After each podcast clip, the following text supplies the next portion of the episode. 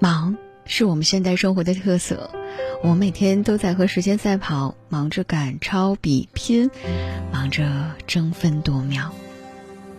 我们步履匆匆，好像一切都怕来不及，生怕一个不小心就被拉在了身后。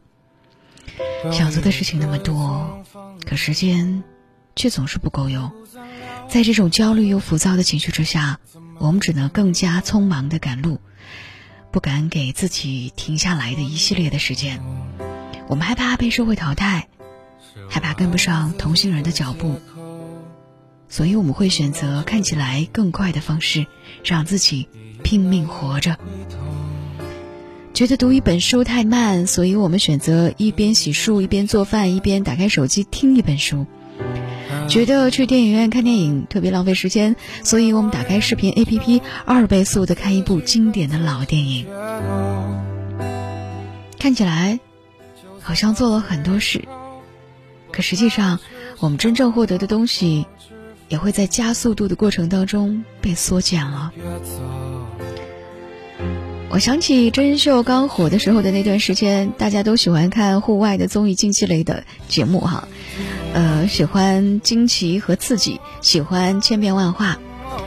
可是近几年，随着生活节奏的加快，我们好像越来越喜欢看各种的慢综艺。我们向往依山傍水，木屋三四间，向往有朋自远方来，和三五好友啊喝酒唠嗑，谈天说地。我们越来越渴望。过那种慢下来的生活，在所有的慢综艺里，我最喜欢的就是《向往的生活》，和朋友们喝茶聊天儿，啊，看夕阳西下，追忆似水年华。它带给我们的那种城市里的感受可能不太一样，有一种可以抚慰人心的烟火气，那种宁静致远的慢生活，轻松又治愈，愉快。又安稳。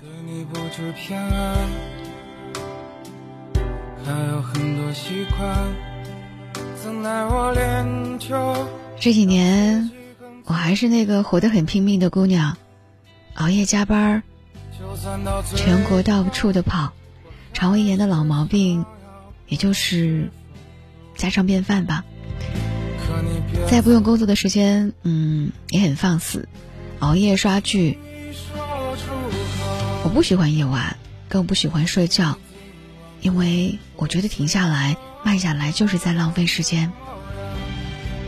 我越想在有限的时间内做无限的事情，我就越会发现时间是不够用的，所以我就会更加的焦虑。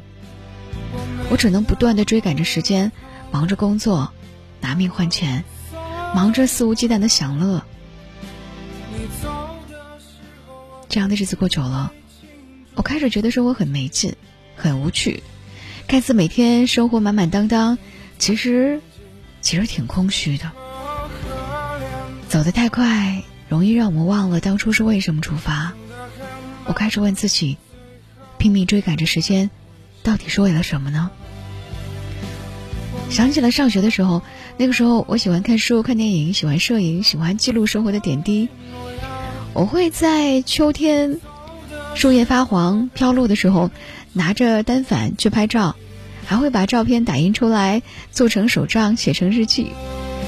可我现在已经忘了上一次写日记究竟是什么时候了，更不记得把它贴满生活印记的手账本丢到了哪里。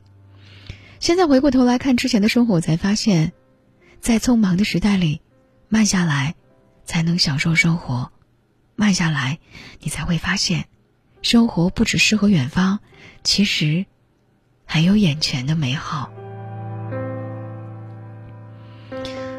老顽童汪曾祺说：“到了一个新的地方，有人爱逛百货公司，有人爱逛书店，我宁可去逛逛菜市场，看看生鸡、活鸭、鲜鱼、水果、碧绿的黄瓜、通透的辣椒，热热闹闹，让人有一种。”生之乐趣。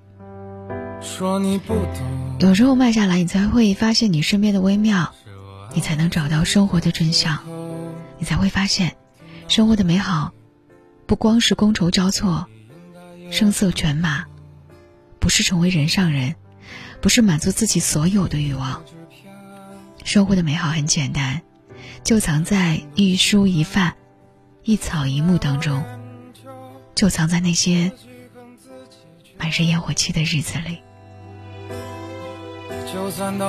希望我们都能慢下来，用心体会生活里的温暖和幸福，去看看这条叫生活的小路上的风景，而不是行色匆匆的着急赶路，只顾拼命，只顾活着。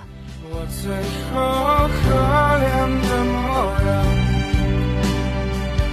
真的很抱歉。最后是。我是在晚间时刻陪伴大家的李巧，不管在晚间时刻有怎样的话想对我说，新浪微博、微信公众平台继续搜索 DJ 乔，巧是巧克力的巧就可以找到我了。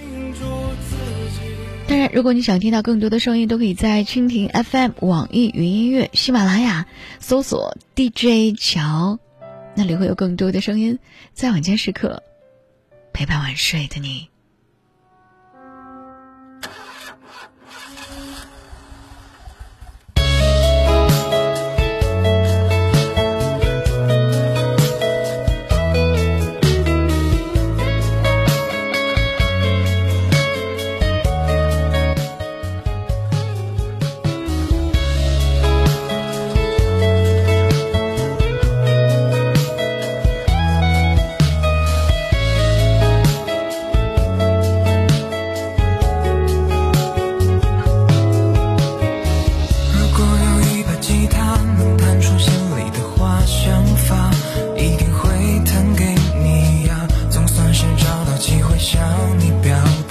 是浪漫的想法，心情也变得复杂，散落的密密麻麻。那爱的声音在起，望后却不回答，都已经成为我所有的牵挂。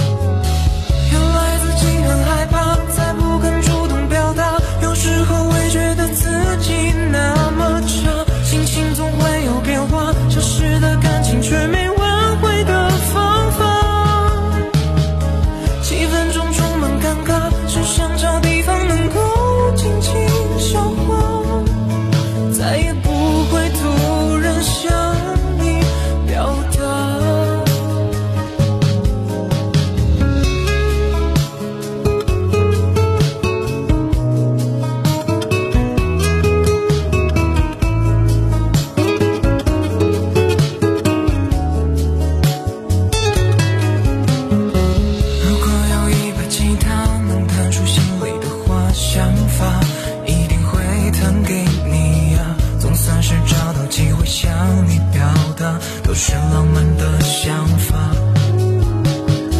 心情也变得复杂散落的